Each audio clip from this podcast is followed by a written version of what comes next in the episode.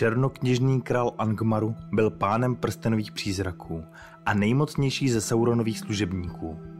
Velel jeho armádám, oddaně mu sloužil při nejdůležitějších misích a v jeho prospěch vládla temné říši na severu Středozemě.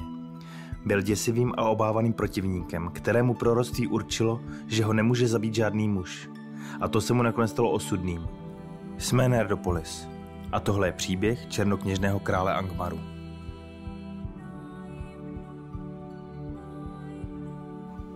Když Celebrimbor a jeho elfí kovář v Eregionu dosáhli pomocí Sauronových rad vrcholu svého umění, začali kolem roku 1502. věku kovat prsteny moci.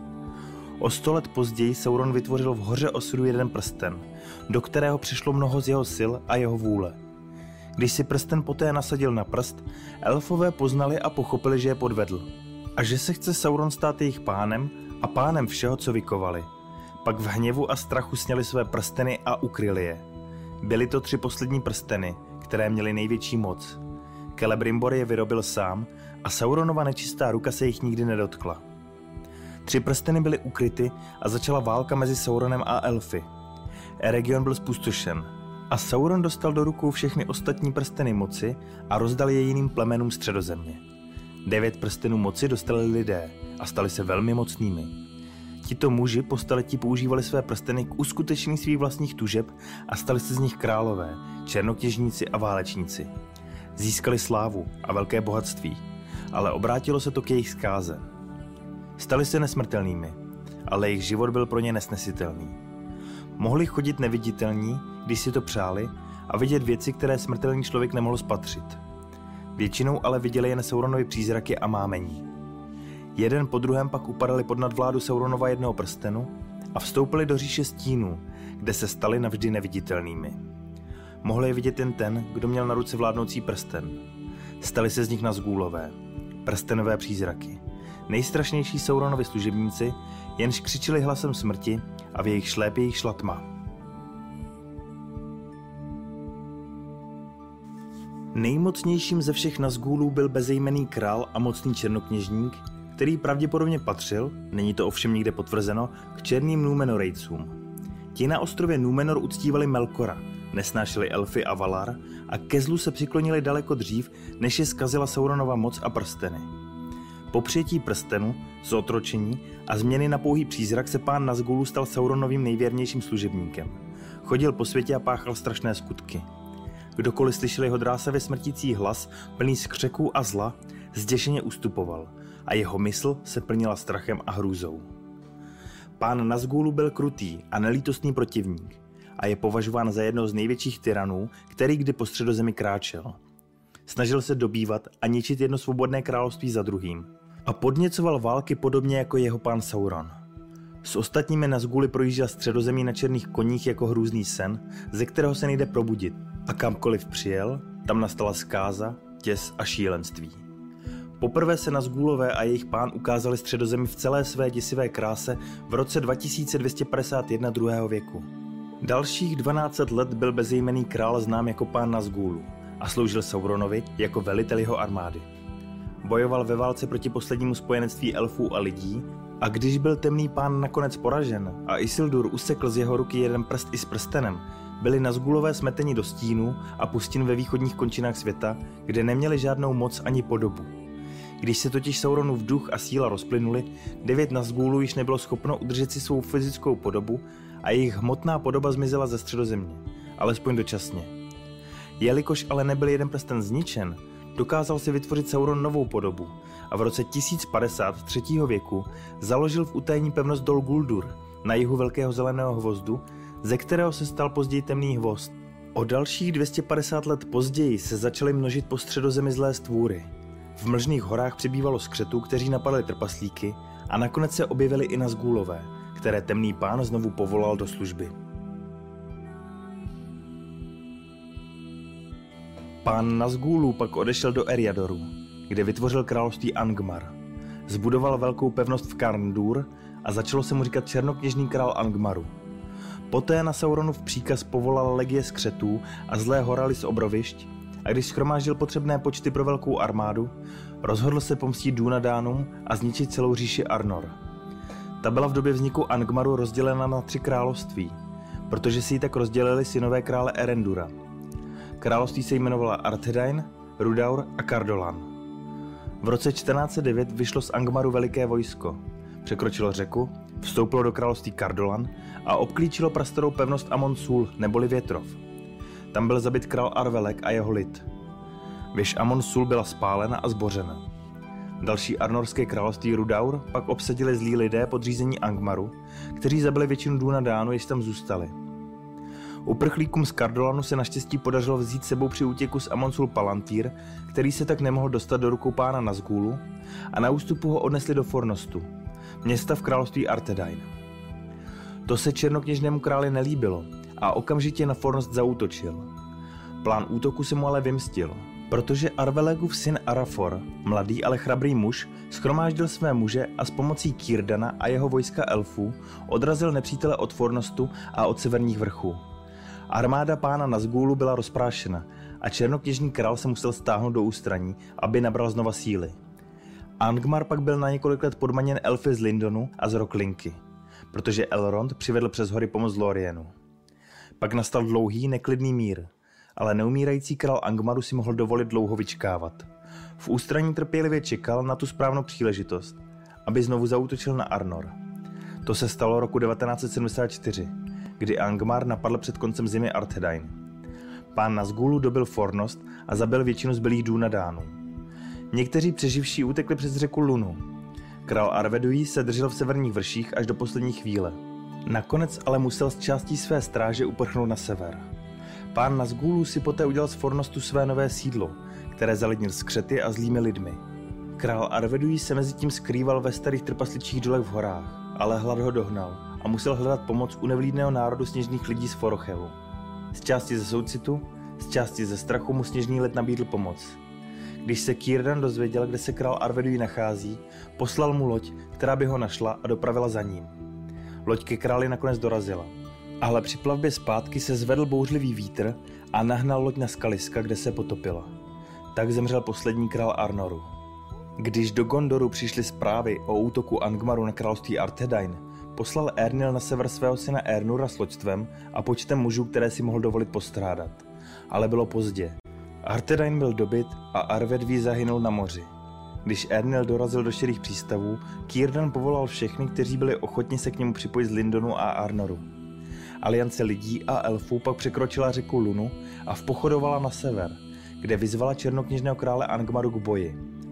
Pán Nazgûlu ve své píše nečekal ve své pevnosti ve Fornostu, ale vyšel vojsku spojenců vstříc, protože si myslel, že je zažene zpátky přes řeku jako ostatní. Bitva se uskutečnila na planině mezi jezerem Nenujal a severními vrchy a síly Angmaru byly poraženy. Přeživší skřeti a zlí lidé se snažili stáhnout zpět do Fornostu, ale hlavní voj jízdy, který objížděl kopce, je zcela zničil. Černokněžný král pak se všemi, které schromáždil ve Fornostu, uprchl na sever do své vlastní země Angmar.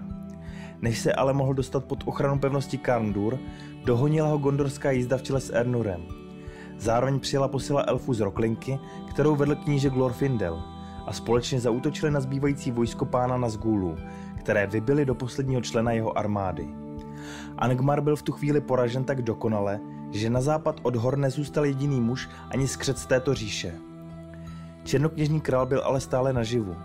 A když se objevil v černém hávu, černé masce a na černém koni, strach padl na všechny, kteří ho viděli. On se ale zaměřil na Eärnura a se strašlivým výkřikem se rozjel přímo na něj. Eärnur se mu chtěl postavit, ale jeho kůň strach nevydržel. Uhnul a utekl daleko do pole, než se zase uklidnil. Pán Nazgûlu se poté začal smát a každý, kdo jej slyšel, nezapomněl na hrůzu toho zvuku. V té chvíli ale přijel Glorfindel na bílém koni a černokněžní král se uprostřed smíchu obrátil na útěk. Eärnur, který mezitím přijel zpátky, ho chtěl pronásledovat, ale Glorfindel ho zadržel a v té chvíli vyřkl proroctví, které si zapamatovali mnozí a v pozdějších událostech mělo zásadní význam. Řekl: nepronásleduj ho, nevrátí se do této země. Jeho konec je ještě daleko a nepadne rukou muže. Eärnur Glorfindela poslechl, ale hněval se, protože se chtěl na pánovi Nazgûlu pomstít za to, jak ho pokořil a zesměšnil. Obyvatelstvo Arnoru bylo téměř zdecimováno neustálými válkami. Přesto v oblasti kraje přežili hobiti, lidé zůstali v oblasti Hůrecka nebo v přístavu Tarbat a přeživší arnorští Dúnadáné přesídlili na sever od elfské Roclinky, kde se z nich stal izolovaný a potulný lid. S pomocí elfů se ukryli před zbytkem Středozemě a byli známí dále jako hraničáři ze severu. V žilách dúnadánských náčelníků dál kolovala Isildurova krev a královská linie nikdy nezanikla. Později Aragorn II. Jako král Elessar znovu založil království Arnor jako součást znovu sjednoceného království. Přestavil Fornost a učinil z Anú Minas své severní hlavní město, ale to předbíháme. Přestože byl černokněžný král poražen, jeho úkol v podobě rozvratu Arnoru a Eriadoru byl dokonán. Po útěku ze severu se odebral do Mordoru, kde shromáždil ostatní prstenové přízraky. Společně se snažili obnovit moc temného pána Saurona, který se v tu dobu skrýval v Dol Guldur. Shromáždili obrovské vojsko skřetů a v roce 2000 vyšli z Mordoru průsmykem Sirit Ungol a oblehli Minas Ithil, které po 2 letech padlo. Gondor nemohl vyslat pomoc, protože byl vysílen útoky Mordoru a Vozatajů. Nazgûlové uchvátili Palantýr z věže a Minas Ithil se stal obávaným místem, které bylo přejmenováno na Minas Morgul, věščerné magie. Když se v roce 2043 stal Eärnur králem, černokněžný král ho vyzval na souboj a posmíval se mu, že se mu v bitvě u Fornostu nedokázal postavit. Nově jmenovaný král chtěl proti pánu Nazgûlu vyjet a utkat se s ním, ale gondorský správce Mardil stlumil jeho hněv, tak Eärnur výzvu prozatím nevyslyšel. O 7 let později morgulský pán svá slova zopakoval a ještě k ním připojil, že král je nejenom bázlivý, ale také už starý. Tato slova Eärnura hluboce rozezlila a tak s malým doprovodem rytířů přijel k Minas Morgul a nikdo o něm víckrát už neslyšel. Věří se, že se Eärnur chytil do léčky, byl zajat a v mukách zahynul v Minas Morgul. Tak zemřel na dlouhou dobu téměř 1000 let poslední král Gondoru a vlády se ujal správce Mardil, z jehož krve pochází Denethor II. I jeho synové Boromir a Faramir. Přes 400 let zůstávaly prstenové přízraky skryty v morgulském údolí, ale v roce 2475 vyslal pán Nazgûlu na Gondor nově vyšlechtěné plemeno silných a vysokých skřetů z Kurudhaj, kteří se přelili přes Itilien a dobili Osgiliath. V té době vládl Gondoru Denethor I., jenž vyslal svého syna Boromira, po němž byl později pojmenován Boromir ze společenstva prstenu, aby vojska Mordoru porazila a dobil zpět Itilien. To se mu nakonec povedlo, ale Osgiliath byl nadobro zničen a velký kamenný most spojující obě strany řeky zbořen. Boromir byl silný vojevůdce a bojovník, dokonce i sám černokněžný král se ho obával, ale při jedné bitvě byl zasažen morgulskou ránou, která zkrátila jeho dny a později zemřel. V roce 2951 se Sauron otevřeně prohlásil pánem temna a začal v Mordoru shromažovat moc. Vyslal 3 Nazgûly, aby zpět obsadili Dol Guldur. Nikdy mezi lety 3009 a 3017 se tvor jménem Glum odvážil vejít do Mordoru a byl zajat a odveden do kobek věže Barad-dûr, kde byl celé dny mučen. Temný pán se díky tomu dozvěděl, že jeden prsten je v držení tvora jménem Pytlík v zemi zvané Kraj.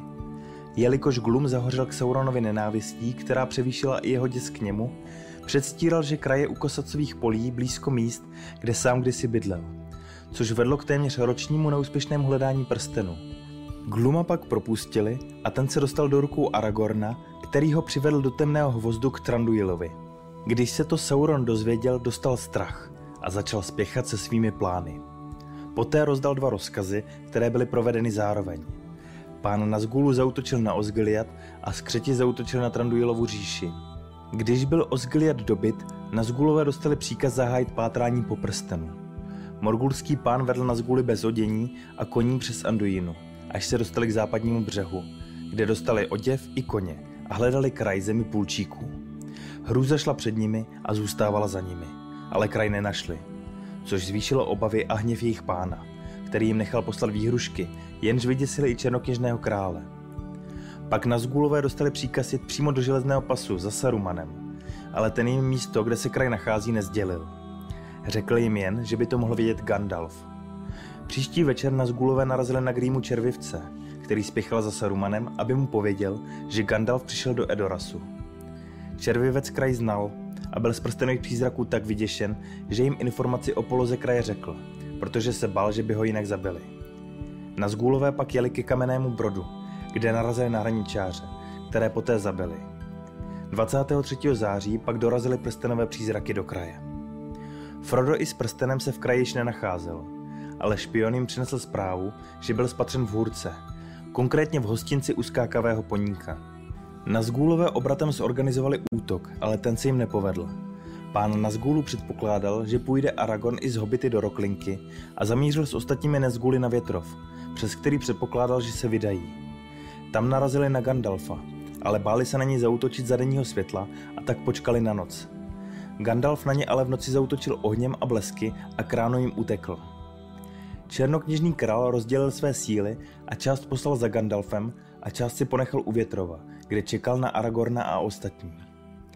Když hraničář a hobiti dorazili, prstenové přízraky počkali na večer a napadli je. Při útoku si Frodo nasadil jeden prsten a spatřil přízračné postavy Nazgûlu v jejich pravé podobě. Pak k němu černokněžný král pomalu přistoupil a když se ho Frodo pokoušel zasáhnout svým mečem z mohylových vrchů, pán Nazgûlu ho morgulským ostřím bodl do ramene. V tu chvíli se na Nazgûly vrhl Aragorn, který měl v ruce hořící větve a zahnal je zpět do ústraní. Nazgûlové si mysleli, že stačí počkat, až se Frodo propadne do stínu, aby mu pak mohli sebrat prsten, a tak se do dalšího boje nehrnuli a čekali. Na neštěstí pro černokněžného krále Elrond vyslal elfa Glorfindela, aby přivedl Froda a ostatní do Roclinky. Glorfindel nalákal Nazgûl k brodu řeky Brandivíny, kde na ně Elrond vypustil obří burácející povodeň. 3 černí jezdci byli hned vodou zavaleni a zatopeni, ale ostatní se stáhli na břeh. V tu chvíli na ně Aragorn a hobiti skočili s hořícími větvemi a Nazgûlové se ocitli mezi vodou a ohněm. Pak se u nich zjevil zářící elf Glorfindel ve svém hněvu, jejich koně se splašili a v hrůze naskákali do vody, kde byli i se svými jezdci pohlceni vodou. Koně Nazgûlů zahynuli a bez nich byli ochromení, ale prstenové přízraky není snadné zničit a tak se po nezdaru s nalezením prstenu vrátili do Mordoru a Sauron jim dal okřídlené stvůry, které vyšlechtil v temných kopkách Barad-dûr. Přestože zvířata měla zobák, pařáty a křídla, nebyli to ptáci ani netopíři, byli to plazi podobní drakům. Okřídlené stvůry přerostly všechny létající tvory a nosily Nazgûly vysoko nad zemí. Od té doby Sauron využíval většinu Nazgûlů na průzkumné práce, ale černokněžného krále poslal zpět do Minas Morgul, aby se znovu ujal role velitele Sauronovy armády, která měla zaútočit na Gondor. 10. března roku 3019 začal den bez svítání a pán prstenových přízraků dostal od svého pána povel, aby se dlouho připravovaná armáda v Minas Morgul dala do pohybu. Celé černě oděné vojsko se pohnulo a v jejím čele jel sám černokněžný král. Hlavu již neměl zahalenou kápí, ale měl na ní korunu připomínající přilbu, která blýskala nebezpečným světlem. Pán Nazgûlu se ale náhle zastavil, protože ucítil přítomnost prstenu, který měl u sebe skrývající se Frodo. Když se ale malý hobit dotkl Galadrieliny lahvičky, přízračný král pobídl koně, přejel most u Minas Morgul a celý jeho temný voj ho následoval. Brzy na to dobyli Osgiliath a začala první vlna útoku na bílé město Minas Tirith, které bylo obklíčeno kruhem nepřátel. Ze severu i z jihu se k hradbám tlačil oddíl za oddílem nepřátel. Přicházela i velká zvířata, můmakové z Haradu, která vlekla veliké věže a stroje. Velitelé Sauronovy armády měli jediný úkol – zkoušet sílu obrany, zaměstnávat gondorské na mnoha místech, aby se jeho největší síla mohla vrhnout na bránu, nejslabší místo v obraně Minas Tirith. Pro tuto příležitost bylo vyrobeno obrovské beranidlo Grond, které získalo jméno podle Morgothova kladiva z dávných věků, a to bylo vrženo vpřed na bránu, aby ji zničilo. Brána ale ránu vydržela. A tak přišel pán Nazgûlu ve své kápi, postavil se na koni v třmenech a vykřikl hrozným hlasem zapomenutou řečí mocná a děsivá slova, která rvala srdce i kameny. 3krát takhle zavolal a 3krát zadunělo veliké beranidlo. Při poslední ráně brána pukla a černokněžný král vjel dovnitř. Všichni obránci prchali před jeho tváří, až na jednoho. V prostoru za branou seděl Gandalf mlčky na Stínovlasovi, jediném koni, který dokázal snést hrůzu pána přízraků. Bílý čaroděj mu sdělil, aby se vrátil do propasti, která je pro ně připravena, ale pán Nazgûl nedal na jeho slova a odhodil kápi, která odhalila jeho korunu a ruděž hnoucí ohně mezi ní a černými rameny. Pak mu z neviditelných úst vyšel smrtící smích a zasyčel. starý blázne, toto je moje hodina. Nepoznáš smrt, když ji vidíš? Zemři a marně proklínej osud. V tu chvíli ale zakokrhal kohout a jako odpověď se ozvaly rohy severu. Rohan přijel Gondoru na pomoc. Štěstěna se obrátila proti pánu prstenových přízraků, ale černokněžný král nebyl žádný obyčejný lupič nebo skřetí náčelník, vládl velkou mocí a dosud velel největšímu vojsku třetího věku. Opustil bránu, vzal si obrovský černý palcát, nasedl na svého okřídleného tvora a schromáždil své jednotky, aby zaútočil na rohirskou jízdu. Sám se pak prohnal kolem krále Theodéna, jehož kůň vyděšený hrůzou se zřítil na bok a jeho jezdec pod něho. Pak se okřídlený tvor snesl na koně a zaril do něho drápy. Přestože byla většina Theodénových mužů po útoku skřetů pobyta, přeci nebyl král opuštěn. Vedle něj stal mladičký voják Dernhelm a plakal, protože krále miloval jako otce. Pak si vyměnil s černokněžným králem několik vět a poté poslední se ozval nejpodivnější zvuk v té hodině. Zdálo se, že se Dernhelm směje a jeho jasný hlas zazvonil jako ocel a Nazgûlovi odvětil. Ale já nejsem živý muž, máš před sebou ženu. Jsem Eowyn, Eomundova dcera. Stojíš mezi mnou a mým pánem a příbuzným. Táhni, pokud nejsi nesmrtelný. Ať živý nebo temný nemrtvý, srazím tě, jestli se ho dotkneš. V tu chvíli okřídlená obluda zatloukla svými křídly a zaútočila na Eowyn, která se jí obratně vyhnula. Pak netvorovi zasadila rychlou smrtící ránu, kterou jí přetěla natažený krk. Veliký tvor se zhroutil na zem a z jeho zkázy povstal morgulský král. S nenávistným výkřikem nechal dopadnout svůj palcát a Eowynin štít rozbil na kousíčky. Rohanská štítonožka klopítla a padla na kolena. A černokněžný král byl připravený zasadit smrtící ránu. Náhle ale zakolísal taky, protože statečný půlčík Smělmír Brandorát mu mečem z mohylových vrchů přetěl šlachu pod jeho kolenem. Eowyn se potácivě zvedla a z posledních sil vrazila svůj meč mezi korunu a plášť prstenového přízraku. Její meč se roztříštil na úlomky, koruna černokněžného krále se zvonivě odkutálala a třesoucím se vzduchem se nesl výkřik, který slábl v ostrý kvil. Plášť a drátěná košile byly prázdné a s větrem odlétal tenký hlas bez těla, který umíral. Tak skončil život pána Nazgûlů. Jehož hrůzný hlas byl umlčen a svět jej v onom věku víckrát neslyšel. Jak se vám příběh tohoto temného tvora líbil? A jaký byste chtěli slyšet příště? Nerdopoly sledujte kromě YouTube i v podcastových apkách nebo na Facebooku a Instagramu.